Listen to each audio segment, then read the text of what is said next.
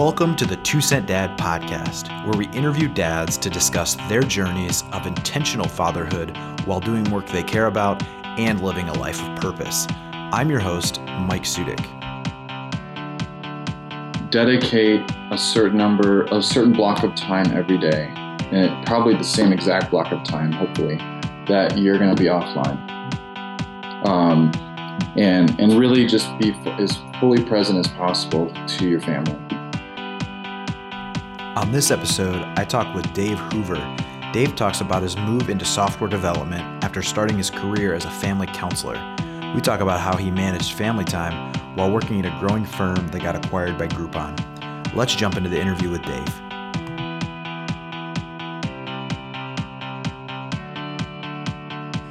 So why don't you tell me a little bit about yourself? I guess give for sure. for people that don't know you, you give me a little background of your of your history because I know you have you have a pretty unique history with changing careers and everything. So yeah, I did. Um, yeah, so um, I guess I'll start when I was uh, a kid. Uh, I was always interested in computers.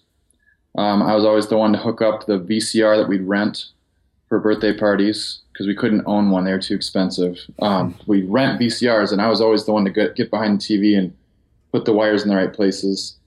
Uh, my family isn't very technical, so that was that was pretty pretty intense for me.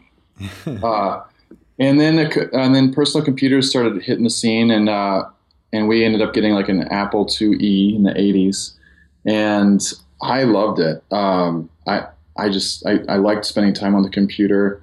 And uh, when I was about 12, I tried to teach myself BASIC. I bought a book from Apple uh, and sat there and tried to make programs work. And they and I could get them to work, but they weren't compelling enough for me to stick with it because um, I couldn't make them like do graphical things. I couldn't figure it out, and I had nobody around me to help. Um, not, no one in my family is technical at all, and I didn't have any friends who were technical at the time, sadly, I didn't have that many friends because we had just moved. it's a whole other story. But um, anyhow, that was kind of a theme for me uh, uh between like childhood and like my mid twenties was getting interested in computers, but not it just never never getting over the hump. Um, not having any kind of social glue that would have kept me into you know hooked me into it. Um, and and not having en- enough people around me to help me get over that hump. Um, but I kept coming back to it because I enjoyed I enjoy the little feedback loops that you get from programming. That's pretty unique to programming. It's I'd say it's unique to programming and and like performance or, or athletics. You mm-hmm. know, do something and then very quickly you get feedback on that thing. Unlike other things like um, you know a civil engineering where you have some vision, but it takes there's so much bureaucracy. It takes a long time to like get this epic bridge built or whatever. Um, but you, you know, still get that great feeling of accomplishment, but it might take years as opposed to seconds. Sure. Anyway, I uh, at the along along that same around you know, so I'm growing up, and and I I also really enjoy working with younger people. And at the time, as like a teenager, younger people were littler kids, and as a twenty something, younger people were teenagers. And um, and I I met with a therapist when I was uh, in my um, like junior high years, tough years for me and for a lot of other people. Uh, so I met with a therapist, and I really liked this guy, and I liked what he did and how he helped me. And so I, I um, decided I wanted to be a therapist like him. So how many? Do you, where do you fall in the family? Do you have older siblings, younger siblings, older child? I'm oldest. Okay. Yeah, I have a younger sister and younger brother. Okay. Um, and uh, so yeah, I, so going through high school, I was pretty interested in psychology didn't do much with it. I took a psychology class in, in high school. That was the extent of it. But really, kind of going into college, wanting to major in it, um, and I did. And then uh, finished school, um, and you know, it's you know, parallel parallel uh, track here. Like you know, I went to college from 1992 to 1996. You know, and I watched the internet or the web happen. You know, mm-hmm. like kind of for me in my little corner of the universe happened during that time where I was going in with floppy disks and downloading games onto like seven floppy disks and taking it back to my dorm room and playing games like I downloaded off the internet. I remember looking up sports scores on the predecessor to ESPN.com and um, it was exciting. And I, and I had an uncle who told me, I don't care what you're majoring in, you need to learn how to program computers. You need to learn how the web works. Um, and so I was, it was still kind of like there on the fringes, like me trying to figure it out. But uh, yeah, so anyway, but, but I stuck with psychology and ended up getting my master's in um, marriage and family therapy after I finished my undergrad and did that for a couple years. But in the late 90s, um, you know, the height of the dot com mania, I, I just, I two things happened. Uh, I had a baby girl, mm-hmm. um, and uh, you mentioned earlier I'm, I'm, an intentional father, but that was pretty unintentional. uh, my wife and I were married, uh, but uh, but we weren't ready to have kids yet, so I needed to make some extra money um, pretty quickly because she was born while I was still in grad school, actually. So I uh, got a little side job uh, w- which required me to learn some HTML. And uh, getting that side job was was huge. It gave us a little extra money, which was which was nice because therapists don't make much. Um, but it also got me into the first really tight kind of programming feedback loop. Um, I mean, coding HTML and refreshing a browser um, in 1999 was like was like really fun for me. Um, because the web was still really novel to me, and and uh, and I was just loading a web page. It didn't. It just happened to be like saved on my computer, but I was I was changing this thing that was happening in the browser, which felt fun. So after about a year of doing that, I realized like I really like this. I'd learned a little little JavaScript in the meantime, and um, and I was convinced that I was ready to change careers because um, I liked I liked being a therapist. I had a good job, but there was something about the act of writing code that was just very enjoyable to me, and the, fact that I could get paid to do it um, was kind of mind blowing because uh, I just liked it so much. Uh, and so I went down that road and um, got my foot in the door at a little education startup here in the Chicago area, and uh, that that promptly died about a year later um, because it ran out of funding, like almost everybody else did in 2000 2001 but it gave me an I was finally surrounded by programmers. Yeah. So I finally had people around that I could ask questions of and who could get me unstuck and who could get me over the hump. Um, and that's what happened. Like I, I, was, you know, I was just kind of fumbling around and about six months into the job, which my main job was basically being a content editor, um, who, who also needed to know some HTML. I, I finally was like, they gave me a shot at like fixing bugs in their code. Um, and so the, the guys um, and, and gals uh, helped me uh, figure out how to do that, and and then ever since then I've been basically programming. Gotcha. that was about 15 years ago. And then you, because uh, you you started a company then, a dev shop or a partner at a dev shop that then got acquired by Groupon, right? And yeah. Then, okay. So so um so I spent so that right after that the that company died. Um, was kind of a tough time uh, economically for uh, in tech. Uh, it was the you know the bad years, for, at least for me, and especially in Chicago. It was really tough to go anywhere and do anything um, new in tech between like 2001 and 2004. Mm-hmm. So I, I, was just kind of like keep my head above water, and I, I, was employed thankfully and got some more experience, but um, but wasn't very fulfilled by it. And so I really spent those years as a time to educate myself. Um, read a ton of books, worked on a lot of side projects, uh, like open source stuff, and um, and just random stuff. But uh, in 2004, I, I, got a job at ThoughtWorks, which um, was a big big deal for me. Uh, it was kind of this validating moment of like, wow, I got hired by a company that some people look up to, and I certainly look up to them. Um, and then two years after that, and this kind of ties into my fatherhood stuff. Um, so ThoughtWorks, like a lot of consulting companies, values travel, mm-hmm. wants to travel all over the country and all over the world, and it's really cool. I mean, for certain people, it's an awesome gig. They can go spend six months in Sydney and six months in London and live in Chicago and travel to San Francisco or New York, whatever, every week or however however much. Um, but that didn't really fit for me. Like when I when I got hired at ThoughtWorks, uh, it was two weeks after my third kid was born. Oh wow! Which is probably the absolute worst time you could ever get hired at ThoughtWorks. or any travel intensive company. But it, my wife and I knew what we were getting ourselves into to some extent, and still decided to go forward with it because it was important for our family. Um, and so we did it. It was super painful. And after two years, I'm like, it's silly for like all these great developers in Chicago to be leaving Chicago every week when there's hundreds and hundreds of companies that would could use our help here. You know, mm-hmm. why are why are these people crisscrossing? You know, every Monday morning between like New York, people are flying from New York to Chicago, and people from Chicago are flying to New York. You know, yeah, like, come on. So uh, I joined a little three-person consulting company in 2006 called Obtiva and group helped grow that. Became a partner there and helped grow that for five years, and then it got bought by Groupon in 2011. Gotcha.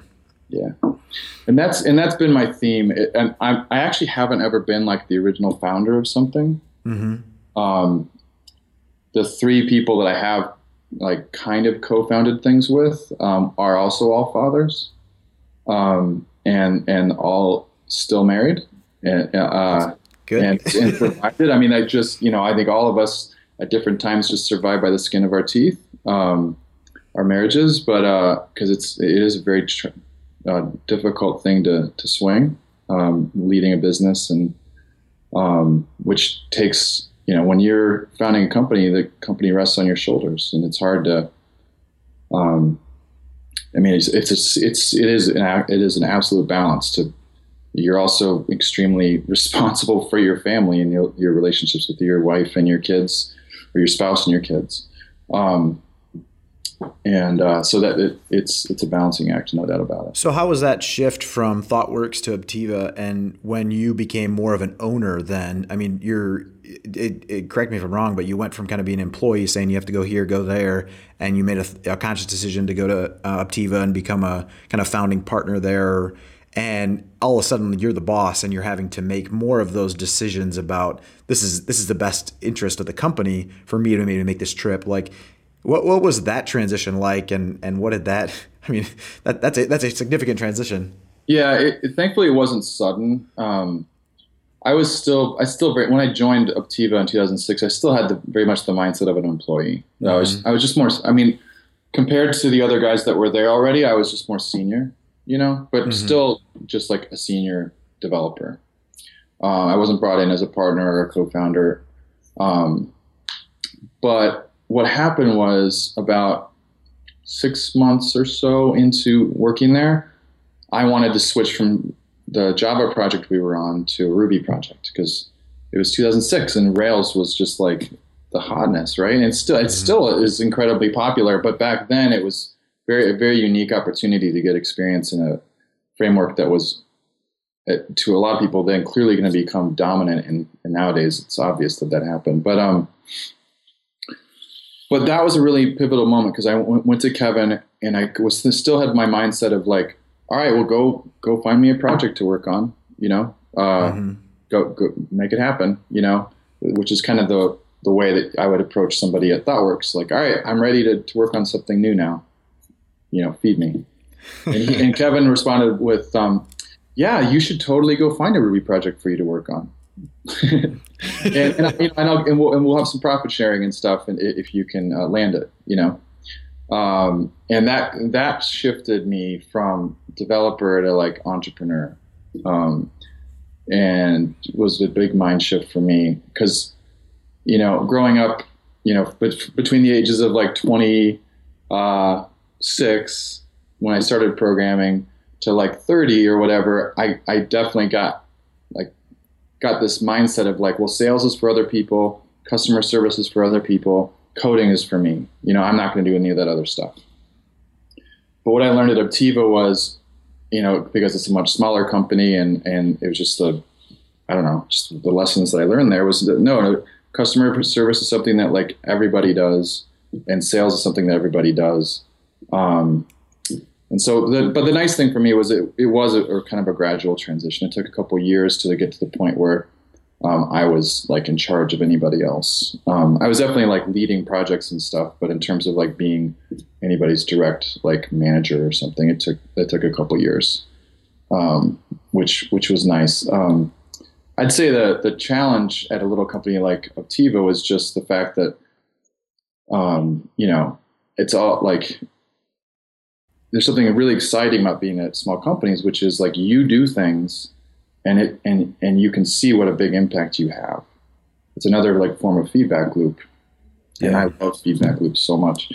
Um, the tighter the better. So I just there was just different times where I was just completely obsessed with like landing new deals or or, or doing a great work on this project, and I would just let myself get fully sucked into it, where I'd be thinking about it all the time, and that's where it was just like a really tough um, balancing act with my family because I'd be like my kids were your kids' age back then, yeah, two and four or whatever, and we're not having deep conversations or anything like I do with my kids now who are all teenagers. So it's easy to just zone out and be thinking about other problems and just like checking your phone or whatever. Yeah. Um, because hey, like, and I'm also feeling financial stress, and so I, I want to like, I, have got a lot of things, my ego and and uh, just want, wanting to be successful and financial stress like pushing me away from my family and towards work.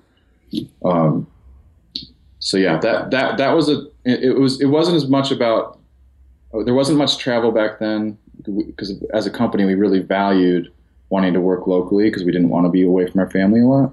But um, but it was definitely difficult um, to work at a small for, for, a small business and be like a try to be a, a like a become a partner at a small business while trying to be a good partner at home. Just yeah, I don't know.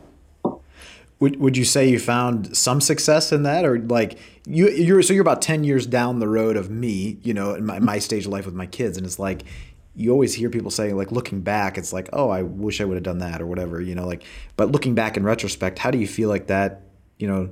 You, you felt like it was it was a big struggle, but what are some things that like worked, or how did yeah. you how did you be intentional in that time? You know, I mean, I think the most intentional thing I did was um, was a couple things. One was uh, leaving ThoughtWorks, which is hard because um, there's great people there, and there's still great people there. You know, ten years later, um, so that was difficult. But uh, um, but also at the same time, I left ThoughtWorks. I chose a four-person, a three-person company as opposed to my other option was Bank of America, uh, which would have been a lot simpler and yeah. immediately, immediately an immediately bigger payoff for my family with lots more vacation time and, um, and stuff like that. Um, so I, I, mean, my, my wife was awesome and, and, and said like, it's up to you, you know, um, to take the lower salary and half as much vacation. And, um, you know, in this random no name company in, in a suburb of Chicago. Um, but, but yeah, that, so that, so that was pretty, that was an intentional choice. Um, and then we were very, I, and I, I, was able to, as a kind of more senior person in the company, I, I think our founder was let me in, have a bigger influence, you know. Mm-hmm. And when I would say things like "let's let's have local people, let's let's be about local people working locally," like I think he he took that and uh, ran with it. So we, that that was part of our culture from from from early days. Um, in like in terms of you know, I, I think if I could do anything over again, um, you know, I, I, think I did a good job of being present, like physically. But like I said before, I, there was many times where I was unnecessarily distracted. Like I think the exact same sort of outcomes would have happened um, if I had just let myself unplug more, like mm-hmm. at certain times of the day. I have a good friend who lives lives just up the road here. Um, who works in tech, uh, not as much of a hands-on programmer, but works in tech in, in kind of in the, in the, same kind of pace that I do. And he he had a really he he'd have he'd have he had better boundaries than I did, and he would say, you know what, you can like to his company, he'd say you can have me from like, um, or you can have me any time of the day. Like I'll I'll do I'll work for you anytime except between like 5 p.m. and 10 p.m. Mm-hmm. Like I'll, I'll and I and I and I've done that. Like I've like shut down, you know, around that dinner, like between like dinner time and bedtime, like I'm going to be offline and I'll get back on later. Yeah. You know, I've done that many, many times in my life. Um, and I, and I wish I'd done a better job of that. Um, that's probably the one thing I would, I would change. It's interesting to hear you say that that was not really valuable time, even though you're taking so like the outcome wouldn't have been any different, but yet you like I mean, you kind of felt like it would be at the time. It was just so it was a huge. I felt like the any sort of productivity I had during that time was really really marginal, and yet my family could the cumulative effect of me being more and more distracted during the during that time, uh, just yeah, definitely had some negative effects on my marriage. Mm-hmm. So, being a counselor, though, you had all the solutions to that, right? Oh yeah, absolutely. Yeah, it was like perfect, right? um, uh, no, that helps you fix other people's problems, not yours. um, so that so then after Obtiva, you transitioned into having a pretty active role in Starter League, right? Where you're being more of a, of a teacher, teaching actually, other people. So, right? so let me tell you, yeah. So actually, it was Obtiva to then Groupon. Okay, yeah. Right. So at Obtiva, one of the things I did there was um, helped grow an apprenticeship program mm-hmm. where we would take in um, people without any real real credentials as software developers and, and, and level them up um, to become great software developers for us. Oh, hold on one sec. Um, and in the and I really I really enjoyed that process. I ended up writing a book about apprenticeship uh, during those years, kind of somewhat inspired by my my transition into software development. You know, in my mid twenties, and uh, and yeah, so um, oh yeah, so I so I, I got very involved in apprenticeship and, and helping people get ramped into the into the industry. Um, so I was really primed in 2010, 2011 to. Um, I was actually starting to already think about like, all right, well, what's the next step up from there? You know, like where do apprentices come from? How can we? Um, and I was honestly just getting frustrated with the lack of diversity, gender and and, and ethnic, um, coming in like applying and applying, you know, to our program um, like what can we do? I like I was getting more and more sensitive to what I refer to as latent human potential, mm-hmm. um, and uh, you know, getting frustrated by the fact that I knew that like there's huge segments of the population that really aren't participating in software development, this great career in my opinion, but um, they weren't participating. But I know that they have the ability to, right? Yeah. So they're just like in jobs they don't like or whatever. Or they're making less money for their families than they would like to be, and they totally could be. So anyway, that that kind of pushed me in, in, in towards these boot camps, right? These coding schools. Um, and I was thinking about what those should look like and how that should work. I was talking with friends about it, and then I met Neil mm-hmm.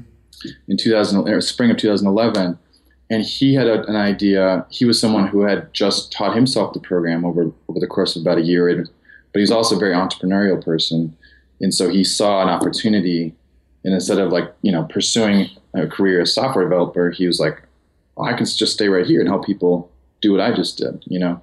And he, and he was one of the first people, um, like people like him and Jeff Casimir, um, and also a guy named Shereef Bishay, all kind of had, were working in the same space at the same time and, and came up with these programs where instead of taking two or four years, you could take between three and six months, mm-hmm. you know, to get, to get, to make this work.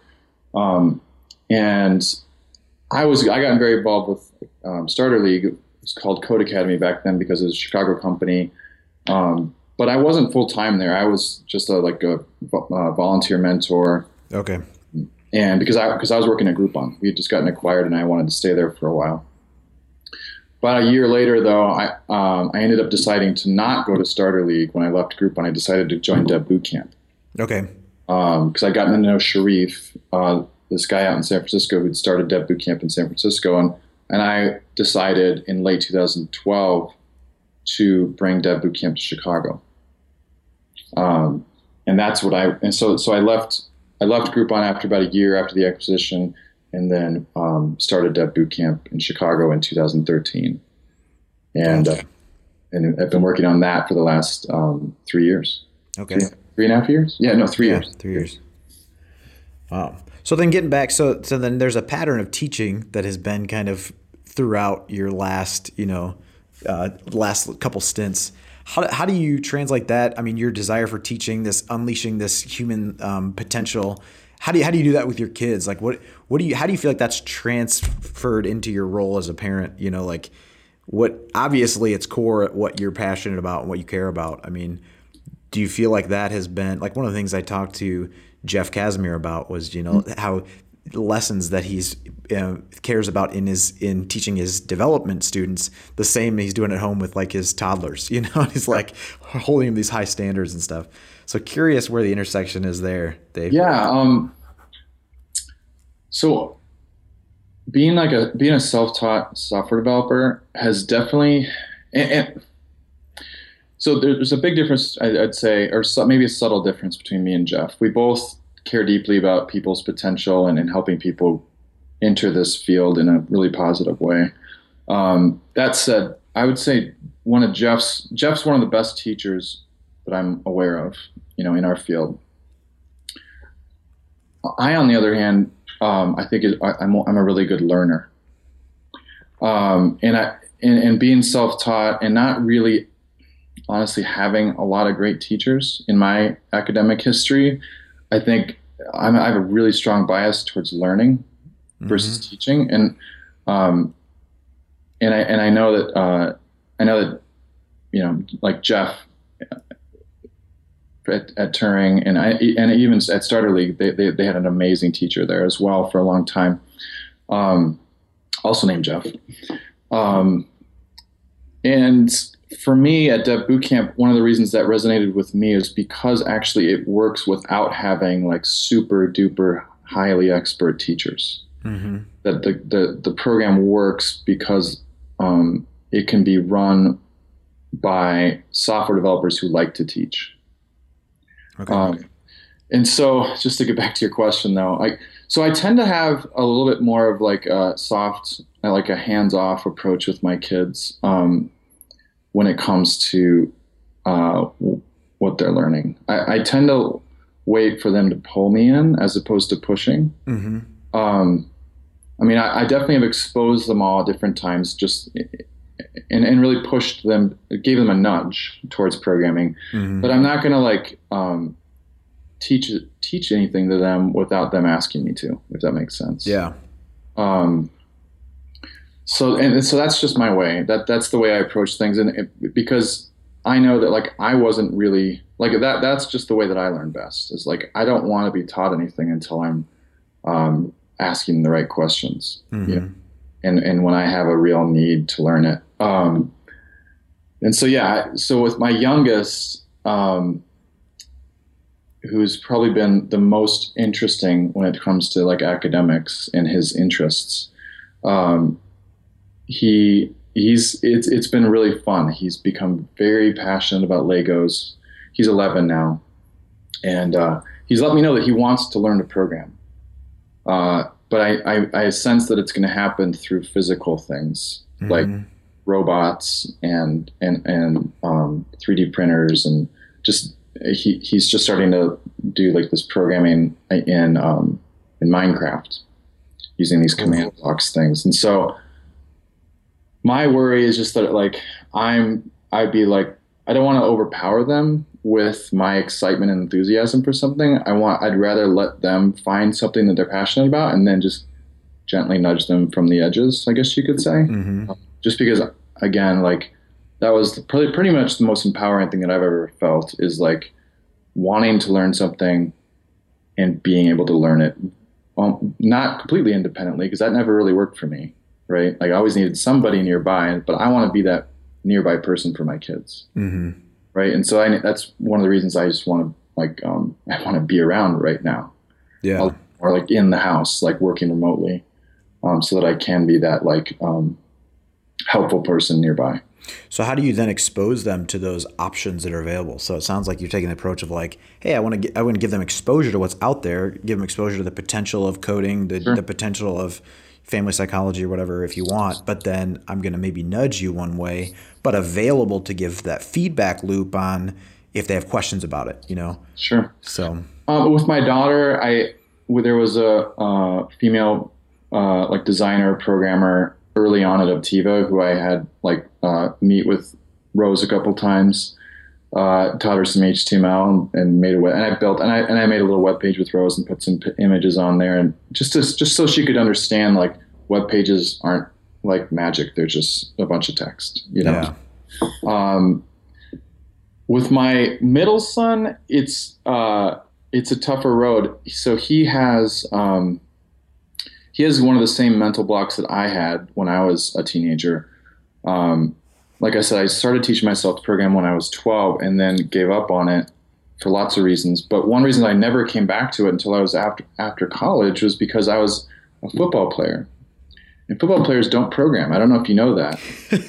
But I can't say I've met one that does. uh, it's a physical impossibility, apparently, or maybe it's a social impossibility. Uh, and honestly, like during high school and college, where when I played football, I like I just couldn't even though I in college where I, I, was a college football player, but I, and I would go to the computer lab and download video games onto floppy disks, but I still uh, couldn't quite bring myself to becoming a like a programmer because of the social stigmas and like that. And, and I don't even know if the computer programmers would have like I, I, just remember in high school there was the guys that hung out at the computer lab, and then there was football players, and there was zero overlap. Right. Yeah. Uh, and so with my middle son, he's he's an athlete and I think he's got some hangups about it. Um, so I think that so I'll, I'll just be patient. You know, we'll see. We'll see what happens with him. Um, with my youngest, uh, he's an athlete too, but he but he is a self-proclaimed like I will work at Lego. Like I'm going to work at Lego someday. Like he is. So I think he's headed down the more mechanical engineering or maybe computer engineering route. Um, but we'll see. Yeah. We'll see. It sounds like that identity thing is core to some of the diversity that you've talked about. I mean, that's one of the things you see with the diversity. It's like people, women specifically getting into tech, there because there's lack of women there, then the women can't picture themselves as being a software developer. Yeah. I assume, you know, there's such a strong uh, stereotype, and and which is, I mean, I think at a certain moment in time, about 30 years ago, um, the stereotype wasn't true, but suddenly com- movies started being made about like white men programmers, war games, weird science, mm. stuff like that, which are fun movies. Like Tron. Tron's one of the movies that got me into programming when I was 12. uh, but all like these white male protagonists, and and then it ended up becoming true, right? Like 20 years later, 10 years later, it was actually that most people programming were white men. Right. Um, and and it's it's and now it's just this you know this this cycle that we're that a lot of people are trying to break out of, thankfully. But it it's yeah, it keeps a lot of people out of it, unfortunately. Yeah. So l- looking back on you know your your teenage age kids, um, but someone that has kind of the toddler age, you know, maybe more like my kids, like you know, two and 4 mm-hmm. What, what, what pieces of advice um, would you give if you had to give just you know one or two things to say to you know a guy that's having his first baby and maybe he's a starting a company or he's he's you know a partner at a, a growing company. You know what what what piece of advice would you give to him? Um, yeah, for for the new father, um, Hmm. Yeah, for the new father, I mean, I would give that same advice that my buddy down the street gave me, which was dedicate a certain number, a certain block of time every day, and probably the same exact block of time, hopefully, that you're going to be offline. Um, and and really just be f- as fully present as possible to your family. Um, yeah, I, that, that's probably the best advice I can give. I, I wish I'd done a better job at that. Um, and and now I am able to do it more, but it's also like my kids aren't around as much anymore. yeah. They're heading all over the place, right? They're they're going to events after school, and I'm driving them to sports or whatever. Um, and and yeah, so I, I'd say you know just dedicate some time. Uh, there might be a lot of downtime. You might be tempted to pull your phone out and check your email or whatever during that time because like the kid fell asleep or you're bored or something. But um, I don't know. I would I would I would just try to be disciplined about that that time block every day. Yeah, so critical. I will say um, for those fathers that uh, had kids young, which is less less and less these days, but um, I had, and my wife and I had kids very young, and I felt like it actually ended up becoming an advantage in the long term. Um, it was hard to have a baby when you're like 24 um, and get pregnant when you're 23. But uh, the nice thing for me was I never had like it's, it can be very difficult to be a good, strong programmer or whatever, entrepreneur or whatever. Uh, you know, from the ages of like 22 to 26 or, or 30 or something, and then have a baby, right? Because it's a mm-hmm. huge, a huge change in your life. Yeah. Um, I will say uh, so. So don't under don't underestimate that, and that it's probably gonna it's probably gonna take the wind out of your entrepreneurial sails or your or yeah or your career sails for six months to a year, and that's fine. You've got a long, long life ahead of you.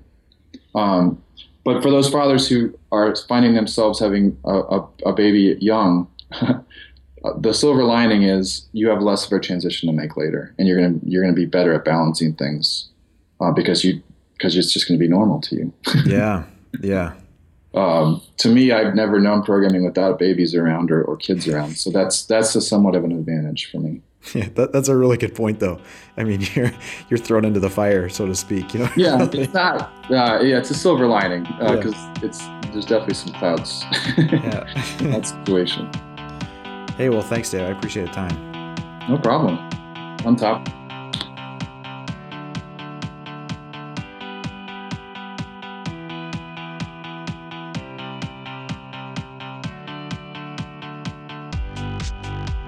Thanks for listening to the show.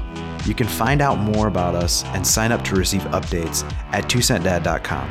If you liked what you heard or just want to say hi, you can shoot me an email at mike at twocentdad.com. Please leave a review on iTunes if you like the show.